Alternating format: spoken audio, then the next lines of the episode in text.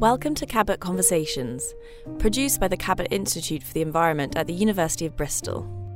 We are a diverse community of 600 experts united by a common cause, protecting our environment and identifying ways of living better with our changing planet. This podcast series brings together our experts and collaborators to discuss complex environmental challenges and solutions to climate change. In this episode, Professor Valeska Ting and Professor Dale Southerton discuss a whole systems approach to net zero. You can find out more about the Cabot Institute for the Environment at bristol.ac.uk forward slash Cabot.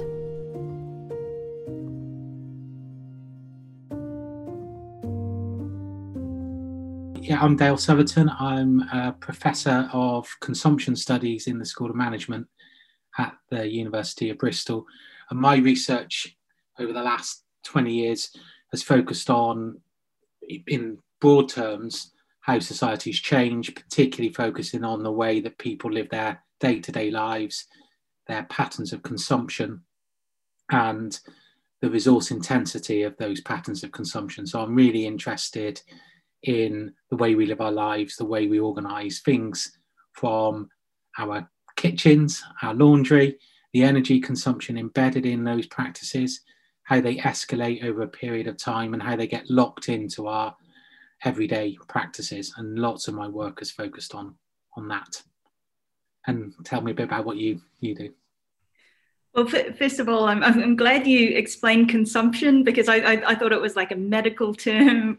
yeah, I'm a professor of consumption. No, um, uh, well, so my name's Valeska Ting. I'm a professor of smart nanomaterials in uh, mechanical engineering at Bristol. Uh, and my interest is in uh, looking at materials for energy storage. So for applications like uh, like using hydrogen instead of uh, instead of fossil fuels for for low carbon transportation, and uh, and looking at ways that we can we can store energy for later use, so that we can increase the the use of um, sustainable resources like solar and wind power. Um, yeah, but it, it, so so it seems like we're we're coming from net zero from two quite different perspectives. I mean, I, I was going to ask. I mean, what are the so what in I mean, nano materials. I mean, that sounds really. so all it all it means is really small materials. so I, I, know that bit. yeah. But what? So what are the really big things then in nanomaterials in terms of solutions or capabilities? What well, the, the neat thing is that um, so the the point about nanomaterials is that when you shrink something down to to those sorts of nanometer or angstrom sizes, so so we're talking about you know thousands of times smaller than the diameter of a human hair, then the properties of the materials really start to change. And so so the stuff that I'm interested in, you're you're looking at materials that have nanoscale pores in them. So uh, imagine a kitchen sponge, but shrunk down thousands of times.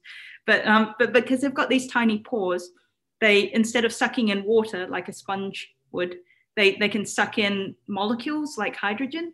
And so so you get these materials, and they've they've got huge surface areas. So one one teaspoon of these materials can have the same surface area as a football pitch and and so so these these materials can suck in huge amounts of hydrogen. And so you can carry around um, this this gaseous fuel really safely in a small volume. And and it's it's all because of these tiny tiny pores. So we're we're developing materials with new pores so that they can store more hydrogen and you can you can drive your cars further because ah, okay. I mean, it's, a, it's, I mean I always find that the technical amazing. I mean, it's kind of mind-boggling and so on. But so, so are you developing those kinds of nano hydrogen hydrogen storage pores, or with, particularly with transport in mind? Yeah, well, because I, I think it's one of the biggest problems at the moment. If if you're looking at at uh, uh, carbon dioxide emissions or any sort of emissions, so transport is is a huge um, proportion of, of that. And it, uh, also, if you're looking at um, at just general air quality as well. Um, so if, if, we can take fossil fuels out of the equation, then suddenly we're, we're looking at uh, at more sustainable transportation. You're not contributing to um, to you know bad air quality or or, or um, global warming uh, to the same extent. But I, I, I, suppose that you know you can you can develop a technology, but you can't you can't just have that technology in isolation, right? It's it's part of a, a bigger system. No, I was, I was going to ask if, if um, so from from a social science, from my perspective, from a social science perspective, you know the technological capabilities are wonderful, they're great and amazing, but they my fear is that they start with an assumption that the way we live our lives now is the way we should live our lives in the future, and therefore we lock in problematic behaviours by developing the technologies to lock ourselves into those behaviours. So um, that the hydrogen solution to cars is only a solution to making our existing patterns of mobility less um, energy consuming or, or less polluting, which is fine, but it doesn't, it sort of depends on us continuing to drive cars around as individuals and so on. Whereas from a, I suppose, from a social science perspective, you might start with a question of, well, why do we drive around like we do? I mean, if, if I was an alien looking into our societies, I would think it was crazy that we have these things which cost a huge amount of our disposable income that hardly ever move. So I don't know that you know cars spend most of their time not moving, just parked somewhere. Are often not quite fit for the purpose because you know most of, I've got a reasonably big car because I've got three adult kids, but most of the time it's just me in it. So I've got a car for capacity to take my kids to and from university, which I do two or three times a year. It's silly, it's crazy. So why do I own that car? Why does it take up such an amount of my income? Why, does, why is 50% of urban space taken up by car storage, car parking, and so on? Well, it seems crazy. Whereas you could have a, a slightly, you know, actually a completely different system where we don't own cars at all and we rent cars or lease cars. I mean, these systems are out there in, in Oslo, Rome. They've got great systems for you know you don't own the, nobody well actually people do own a car, but people who are part of these schemes don't own a car. They use different technologies. So they'll go up to the windscreen, window screen with their phone, tap it on the phone, that logs them in. They drive the car that fits the size of the car that they want to drive. So is it like the electric scooters that we've got around Bristol, like the tap and go? It's exactly like the electric scooters that we've got in Bristol, only for cars. That is so cool. I didn't I didn't even know you could do that. Um, so that you know, they're just that's not to say that I don't think that the kinds of um, alternative fuel solutions are not important because they're really, really important. Because you know we are going to have cars and we will need them, so on. But we could also think about. So from my perspective, I want to be thinking about well, let's disincentivize private ownership of cars and instead have collaborative forms of ownership of cars. So I can walk out my house, pick the size of car that I need for the journey that I'm doing, and pay for the mileage of that journey. And then somebody else is responsible for maintaining the car. Somebody else is responsible for the churn rate of cars, so we don't have so many old cars on the road, and so on and so on. It's just a different system for delivering, in my language, um, travel practices or mobility practices. Yeah, I do wonder whether we're just too tied to the convention of, of having a private car like so so yeah engineering you're you're you're so close to the industrial side and industry is is you know inherently uh, like when, when you're looking at, at say development of a plane it'll take them 30 years to to design a new plane and get it in the air and then it's got a, a, a 30 year um, uh, like cycle yeah lifespan. And so so you I, I, guess industry is a bit more risk averse. And so just having a, a drop in solution or, or, or something where uh, the, the person driving the car doesn't even know that it's a hydrogen fuel cell vehicle or a battery electric vehicle. It's just, you know, they get in, press go, and they go like that. So, yeah, that, that seems like a lazy way now. Of that logic of those of markets like that, the technology has to substitute for what we've currently got. Yeah, yeah. So you have to try and make your electric car or your hydrogen car mimic as much as possible the cars we've got used to. Because it's the only way to sell them because you're selling them in a private market. Whereas if you think of the types of systems I was talking about, you know, you've got companies then would be buying en masse. It's not the consumer's responsibility to maintain the car. It doesn't matter to the consumer that the car costs three times the cost of a, a normal petrol car, so the rate of diffusion can be far faster. Uh, but but what do you think about um, because I, I guess this has been on people's minds because of the pandemic, right? And we haven't been we haven't been flying, we haven't been driving. So you, you think people's perspectives on you know what what sort of transportation we need or um, whether we need it at all? Do you think that will change? I mean, who knows? We all want to, we all want to get out, and we want to go and just drive our cars for the sake of it, just to, just out of our towns that we're living in. I, I, don't think I've left my town for many, many months. Um, I think what the pandemic does is show very tangibly that the way we live our lives can change quite quickly and quite radically.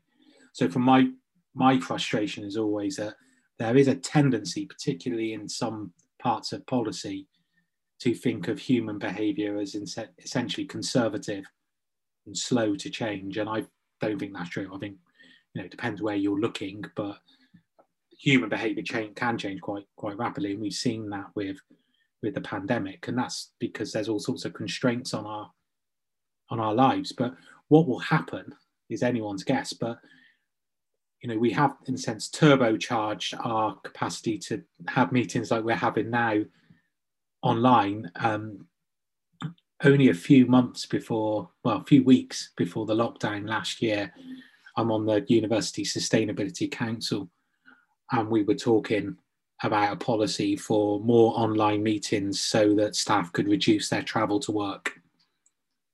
And it was seen just was actually just before lockdown, it was seen as too difficult to achieve.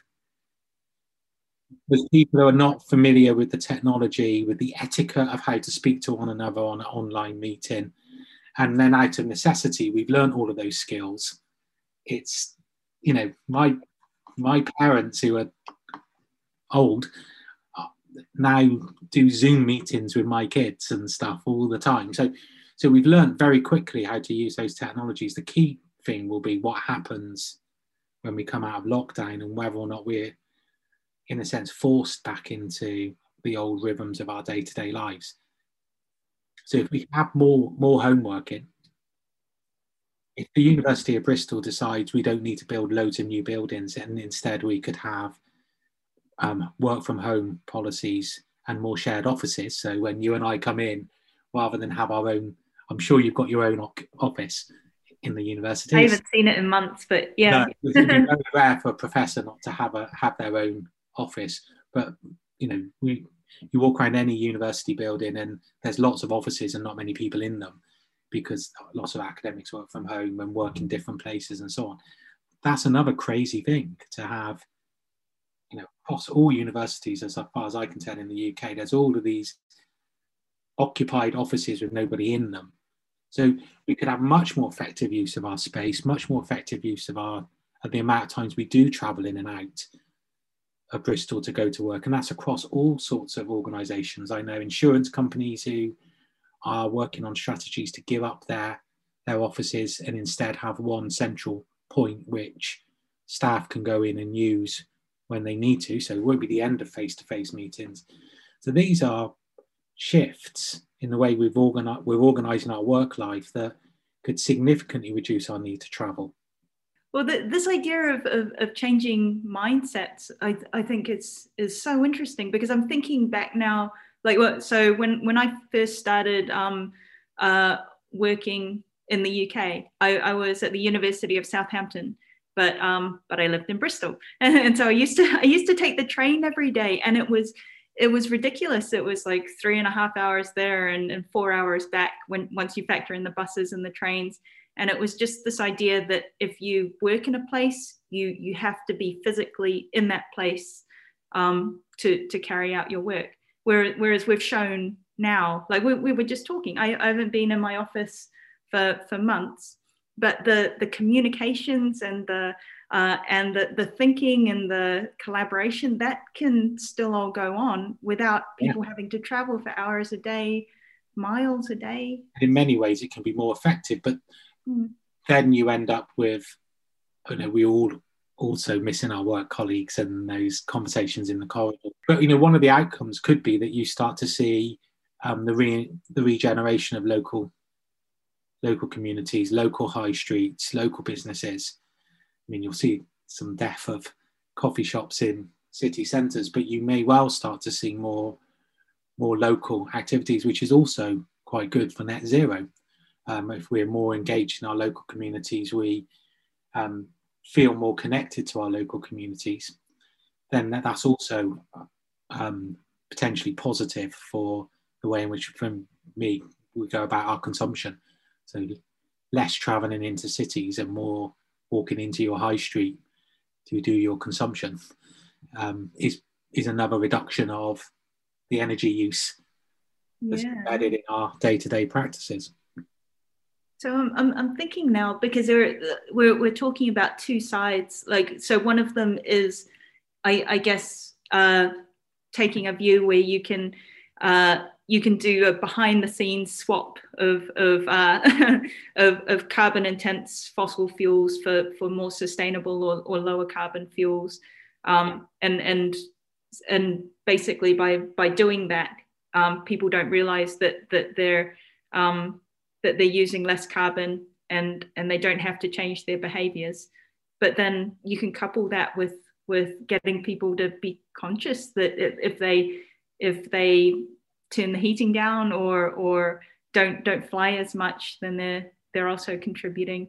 It'll be interesting to find out what what sort of ratio that's at. Sorry, that's an engineer in me. It's like a, like which one contributes more. I think it's a really important question, and, and I was going to, you know, I'm interested to know how engineers think about some of these questions about behavior change and so on, because you know that that you know you need the more um, resource efficient technologies. That's really, really important. But what we've seen over the last 30, 40 years is um, we are we have more efficiency per unit of consumption because of technological innovation and more consumption. And the more consumption outstrips the efficiency.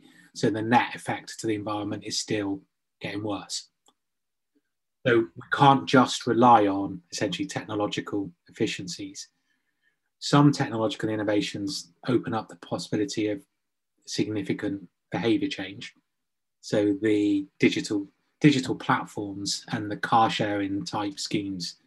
I mean, it's the digital platforms that enable these these things to happen. If you look at digital digital technologies in terms of our entertainment and communication, that's we think increased the resource intensity or the of consuming music, for example. Know, we don't buy CDs anymore. We buy less books, and there's less material resources embedded in that that consumption. And there are server costs and so on. So technological innovation can invent new practices or invent new behaviours, and that's so that's really quite important. But um, I generally think, based on the sort of empirical evidence, that there is not so much a task out there to persuade people to change their behaviour surveys for a very long time have shown that the vast majority of people really, really care about the environment and really want to be pro environmental and actually do lots of what we might think of as relatively small tasks. So you think of recycling, the reduction of food waste in UK households is huge, it's massive. We've made some really big, big shifts. If you look at the way that supermarkets deliver food and their distribution. I mean, we've made some massive gains over the over the, last 15, 20 years, but the problem is still still there. So I think there is a real emphasis needed on governments to create the conditions in which you can both have the technological substitution effects that we talked about, use new technologies to create new ways of organizing our day-to-day lives, um, and actually create, you know, leading by creating new sets of constraints on people's behaviour. So the London congestion charge You know, I think someone will have to go and look at the actual statistics, but you know, the day before the London congestion charge, the vast majority of Londoners were against it, and two weeks after, they were for it. They, you know, so it's wrong to. I think it's wrong to think that you have to persuade people's attitudes before you seek to change their behaviour. Usually, attitudes, in my view, attitudes follow behaviour, not not trigger behaviour. So if you seek to change people's behaviour and they see it works and it's good and it's better for their lives, then they'll have a positive attitude towards it. So I'm thinking about, um, you know, what, what you were saying about re- recycling and uh, and and how how people will will have these interventions to um, to try and uh, lead a more sustainable life. Uh, but I guess just thinking because one of the reasons I went into material science and research in the first place was because I, I, was thinking, is is this enough? Like, do, like don't we have to change the the whole of the way that we manufacture things? And and I think the scale of the problem is something that is quite hard to wrap your head around. Yeah, no, I completely agree with that. Behavior change on its own is not going to be is nowhere near enough. Yeah, but at, at the same time, I think you, you, it's an important piece of the puzzle because, like, uh, so if I think about the the interventions that we're working on in engineering, you're looking at things like using using digital prototyping or VR to um, so that you you can speed up the manufacturing process and, and use um, less material. And, and so there's less material waste. You make the manufacturing process um, faster cheaper better more efficient lower carbon but if you're pumping out twice as many sets of sneakers, it, it, it's not really uh, like low low carbon or sustainable, right? Yeah, yeah exactly, completely. And I, I think, yeah, there was a period about ten or fifteen years ago, in particular, where there was a sort of strong narrative from from policy, from governments, and so on that if only we could change people's behaviour, everything else will follow. And it was never going to. It's never going to be enough to just change people's behaviour. We need. We need to invest in the technological innovation to do exactly the things that you're talking about. But we can't just go for technology fixes. We also have to do behavior. So it'd be really nice to have co- more coordinated policy that, that thinks across these three dimensions of change rather than, I mean, it seems to flip flop one way or the other and place more emphasis on on one one set of solutions than any other. So some sort of coordinated vision of what futures might look like. We're getting to, to that systems thinking now, aren't we? Like bringing all of this together. Mm. What would it look? What what's a what's the future of mobility? Does it look? What what's the mix between hydrogen and electric vehicles? And you know, one one thing for me is that social scientists are particularly poor, as as is obvious from this conversation, uh, understanding the technological possibilities. So I think you know that's a problem for for social science in particular. not not necessarily because like uh, again if you have uh, like the, the ideal would be if you if you had drop-in solutions and and then people wouldn't even notice that you're you're using different technologies but, so so just to explain a bit though so the the solution, I guess, is complicated because you've got different energy sources and, and, and different solutions for um, different forms of transportation for different occasions. So, like for, for example, if you're just pottering around in a city, Bristol, then then uh, a battery electric vehicle is, is perfectly fine. Um, uh, it's it's zero emissions as long as your electricity comes from say wind or solar. Um, it's really efficient. Uh, but the the difficulties there are when you start to go longer range. So if you want to drive um, from from here to Aberdeen, then then uh, you, you're going to have to drive, uh, stop when your battery is discharged, wait till it charges up, and and uh, that that charge discharge um, time lag is something that consumers aren't used to. So that's when you use something like hydrogen, and the, and the same for intercontinental flight. Like um, so if you if you wanted to do short haul flights, then you can use batteries. Um, if you want to go from here to Australia, there's no way you could carry that weight of batteries. So that's why industry is looking at, at things like hydrogen, which is a really light but uh, energy dense fuel in terms of weight.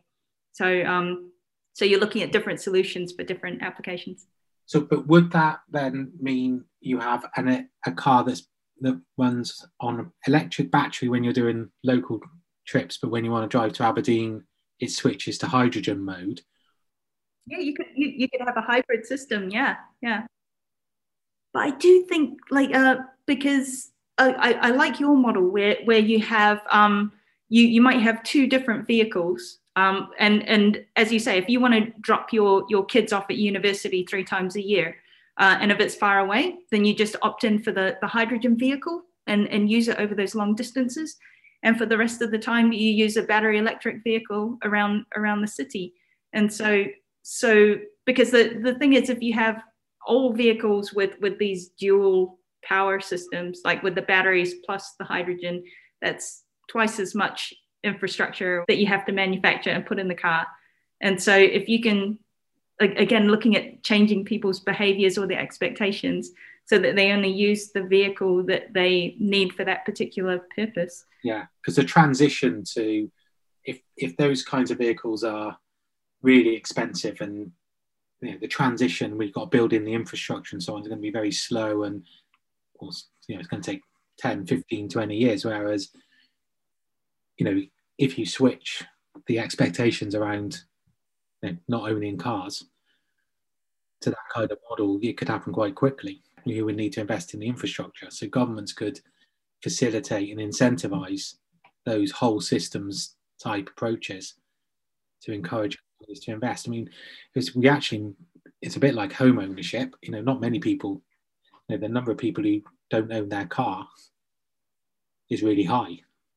Most people have a loan, a finance arrangement, or a lease hire arrangement to their car ownership. So they don't actually own the car anyway. They're essentially renting a car. So you, you know, it's not that big a leap from where current consumer behavior is around cars. Yeah, uh, I, I think a lot of it is is yeah again the perspective or the ex, the expectation so if you if you see your car as a status symbol, then it's like oh, oh it's my car. And so it involves marketing, and because marketing has worked on that basis, you know, you are associated with your car and it's part of your identity. But even better for you, if you can pick the car for whichever form of status you want at any particular time. So, you know, if you're trying to impress a a boss or you know a new partner, you could you could pay that little bit extra and turn up in a whatever sports car. Um, I can see the ad for the ride sharing scheme right now. It's yeah, exactly. So you can still market it. It's still. but I, uh, the other side of what, what we were talking about though was like, uh, do you do you think people will still need to drive as much or fly as much now that they know, you know, you you, you can contact people easily over Zoom. You can work wherever you want live wherever you want. Well, I think that's you know that's part of what's interesting about the pandemic and, and all of that. I think if nothing is done, and in fact, I think that the constraints on people's beha- behaviour will push them back to driving in and out of Bristol to go to work again because there'll be expectations that they should be in the office. There's a car that's sat on their drive that's not been driven for a year. So the you know the slippage back into normal is or the old normal is likely to be be quite strong i think. But you know it's so i think it's an opportunity at this moment to think about the way in which we organize our day-to-day lives to make them better and more equitable. I don't think working from home is the answer because it's different for different people. And we don't have a domestic a home infrastructure that's you know really designed for working from home well, that yeah, that was going to be my question to you. Like, what? So because it's so depressing to think that people will have to go back to commuting in uh, to their jobs, and and and what could we do to to I guess shift that that expectation? Yeah, I mean, I think people. I mean, I don't know what everybody thinks, I know it's very mixed views for lots of different social groups, but rich professional middle class people like us, we can often choose to go into work at seven o'clock in the morning or 10 o'clock in the morning. Um, we often, we've got more resources so we can choose different modes of travel much easier. But there's a lot of people who have to be in work by nine o'clock, have to queue down the M32, um, probably in an old car because there isn't many other public transport opportunities available to them, and then pay a lot of money to sit in put that car in a car park all day. So, you know, there are real opportunities to reduce the amount of travel we do. I'm, not sure about flying. I think that's a different thing altogether. I don't think flying and car driving are the same practice at all. If you look at who flies and how frequently they fly, there's a, a significant difference between the, the small minority of largely white middle class professional people who do a hell of a lot of flying and the rest of the population who may may go on a, go on a plane once a year. So are you saying that the big the big change has to be like uh, say road transport and flying? Like we, we just need to get people out of the mindset that they um, that or, or, or get them thinking that that flying is a luxury that you should only do once a year or something like that. Make it special instead of a run of the mill thing. I I would I I saw this. I think I I mean, this just a conversation. I, I, I would disconnect the two. Is my my gut feeling. I think day to day travel to get your food, to go to work, and so on. We can do that in many different ways, and ways which are probably less time consuming, not necessarily more expensive, and potentially less expensive, and possibly more equitable across across the population.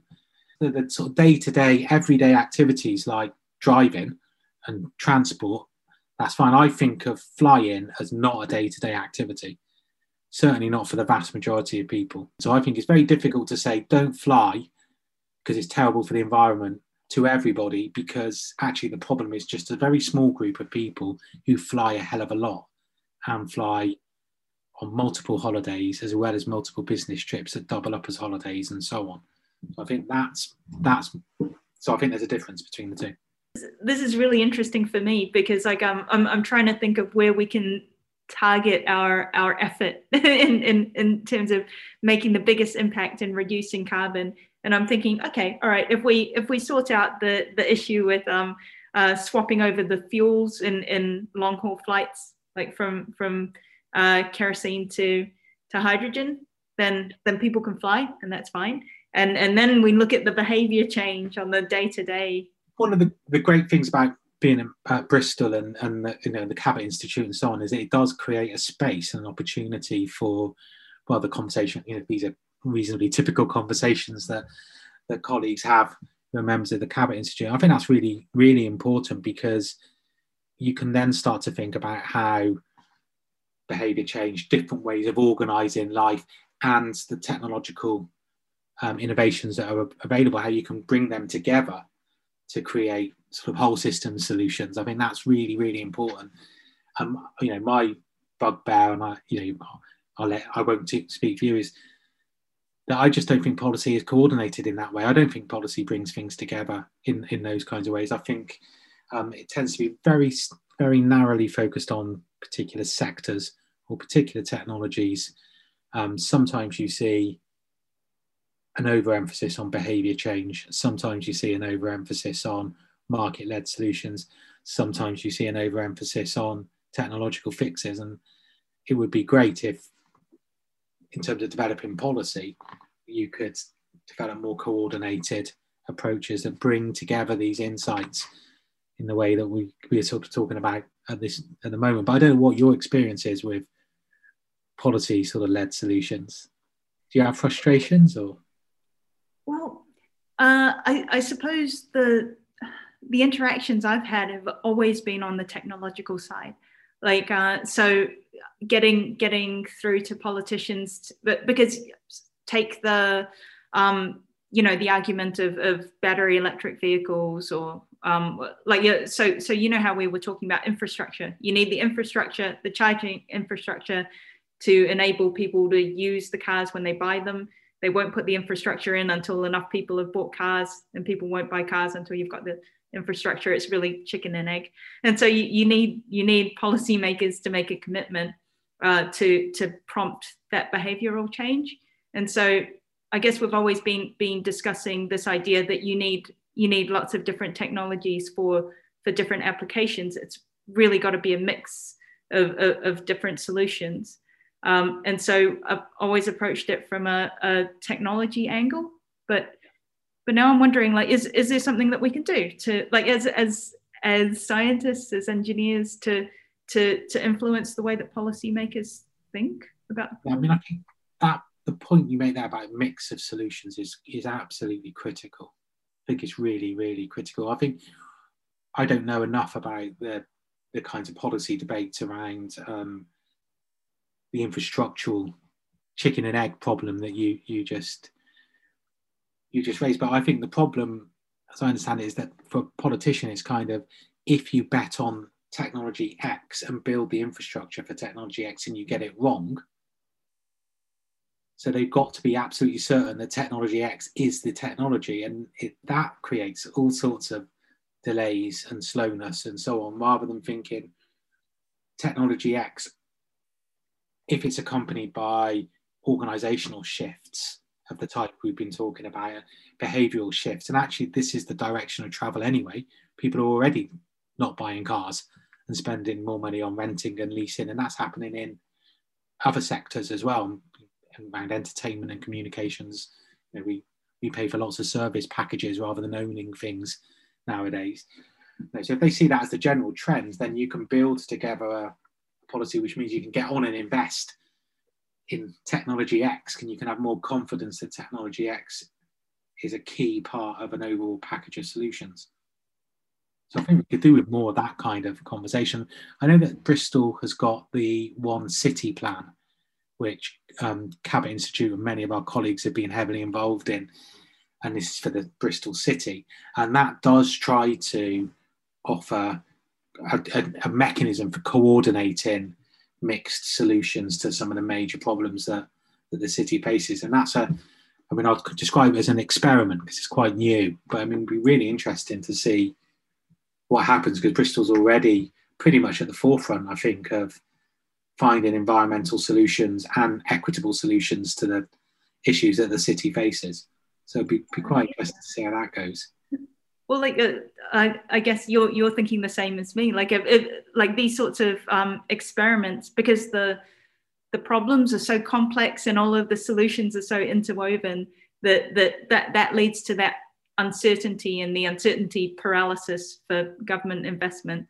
So if you if you can demonstrate that on a smaller scale and say yes, this this will work as long as we uh, we consider these these uh, I guess the intersection of, of, of, different solutions or or consider um, this issue that we we didn't know would arise.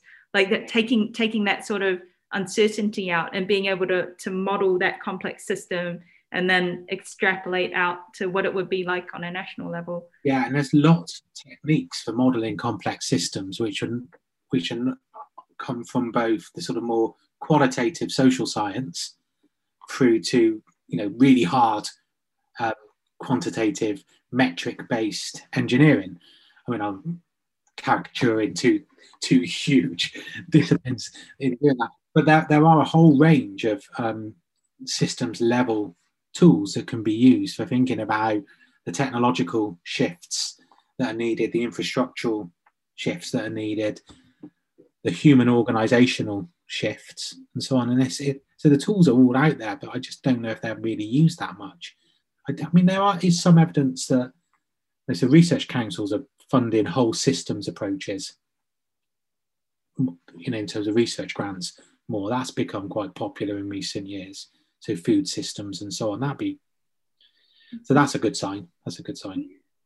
Like, well, and um, I'm just thinking of something else you said about the the social element because I, I think we we often forget um, that the things that we make and, and the systems that we put out there have to be used by actual people. And and if, if, if it's something that's so difficult or unusable or or like if people hate it then then it'll never get traction. It'll it'll cause more problems than it solves. And so that that real world testing to to see how how people are going to interact with the technology that's something that we always forget as engineers. Or sorry, I'm speaking for myself. Uh, other engineers are probably way better at it than me.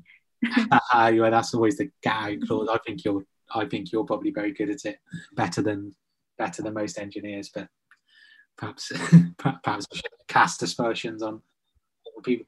But there, there is also, and I think, though, on on in the spirit of that, I mean, the Cabot Institute is fantastic for bringing together people, but you know, we all know we're all constrained by you know our day jobs in a sense with all the work, and so it would be really good if the if the UK government invested some money in developing capacity for more re- interaction between different disciplinary expertise. So, because it's very much focused on particular projects or particular research grants at the moment, but just more space for these kinds of conversations so that social scientists can understand better where engineers are coming from, what engineers are talking about, and vice versa, and not just social science and engineering, which is, you know, and actually engineering is a big catch-all category for a whole range of disciplines and subfields, as is social science. So there could be much more done, I think, around having a sort of national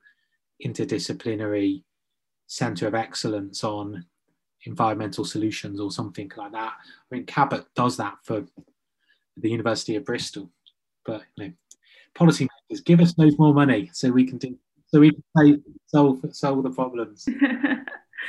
yeah, yeah. Well, I I, I do think uh, like in, in in terms of of Cabot, like uh, it, it is a, a really nice example of, of I, I, I guess drawing on the the expertise in Bristol because we're we're really lucky we've got this broad interdisciplinary um, base of, of fundamental research and, and, and science and, and people are doing so many different things and looking at problems from, from so many different viewpoints and then being able to, to bring that together and to, to use other people as a sounding board as well these kinds of safe, neutral spaces that are created. And there's a lot of work goes into doing that.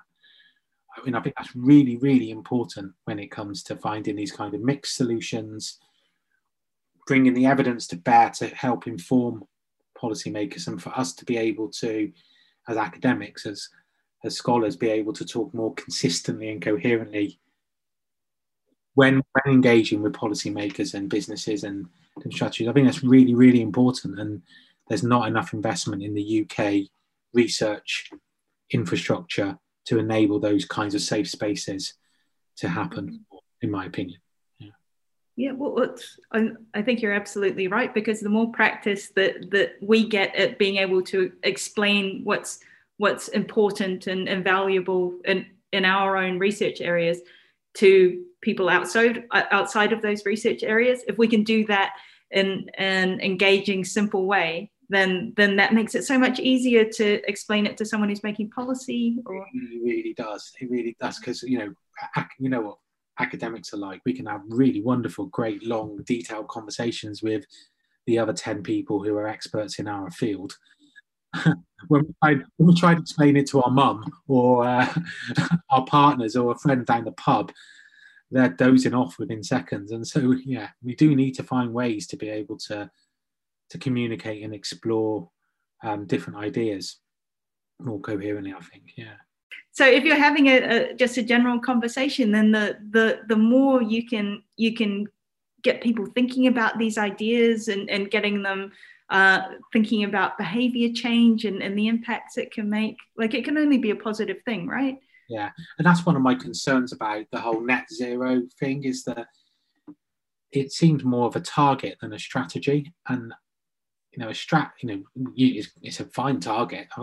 Nothing wrong with it as a target, but you know, what what's the strategy for achieving it that that involves developing understanding and connections and collaborations and find creating opportunities for you know different groups to find solutions. So we've got lots of it's top down at the moment.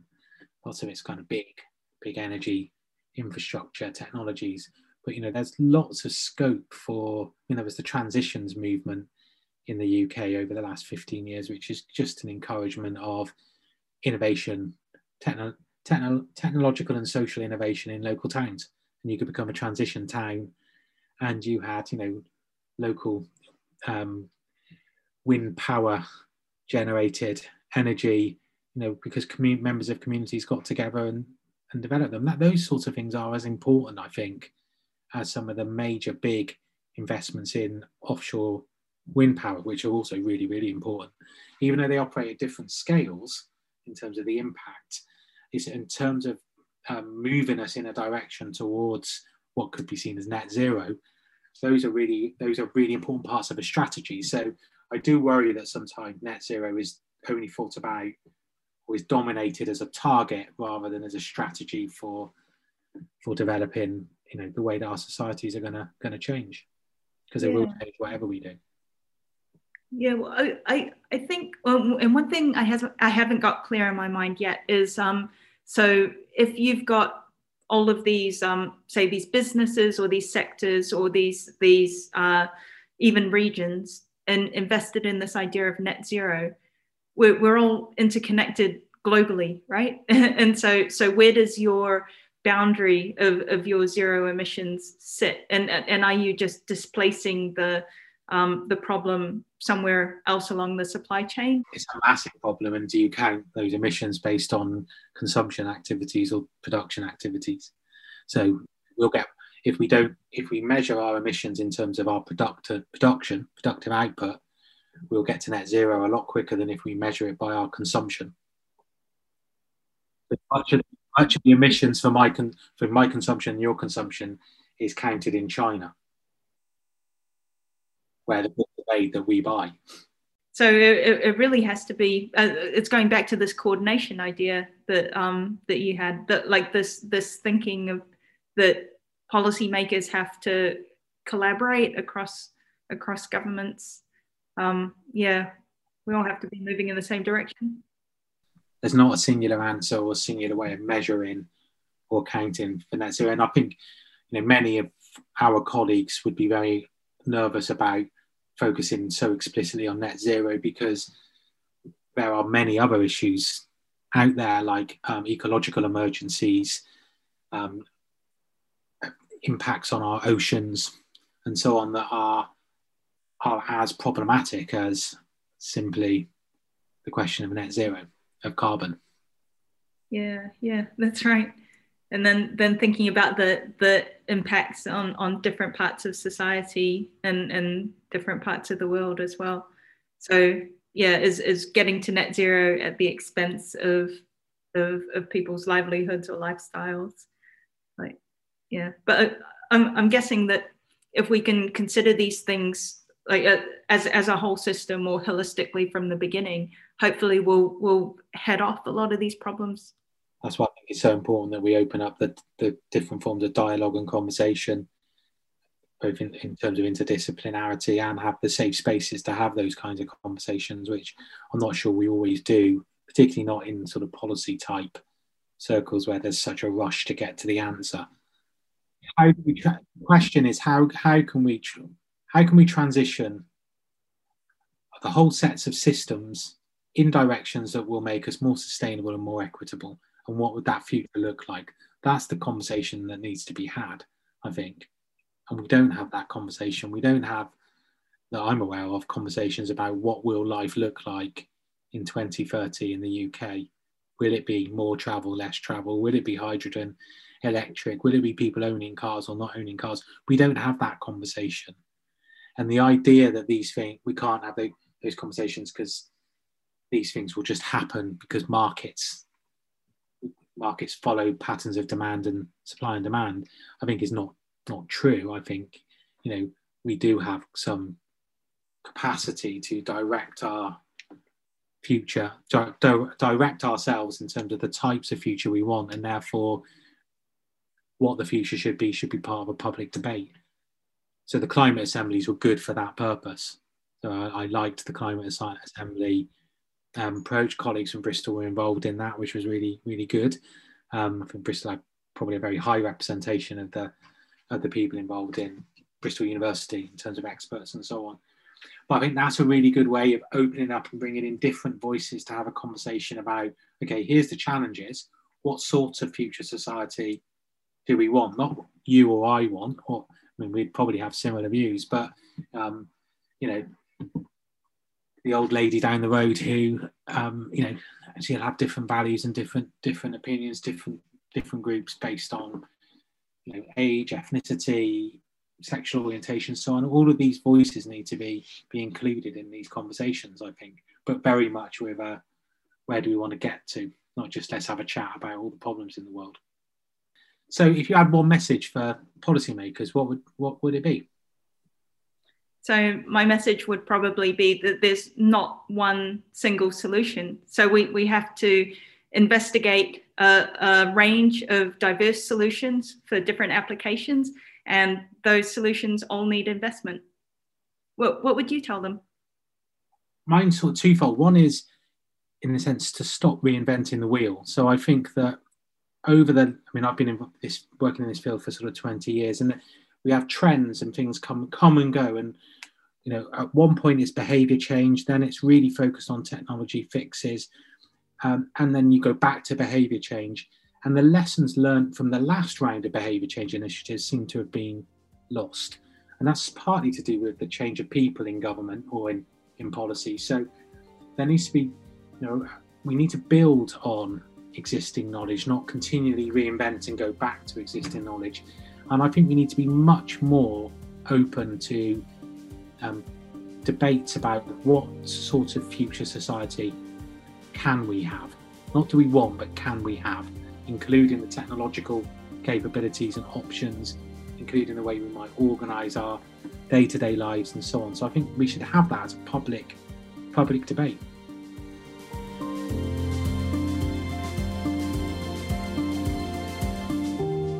You can find out more about the Cabot Institute for the Environment at bristol.ac.uk forward slash Cabot.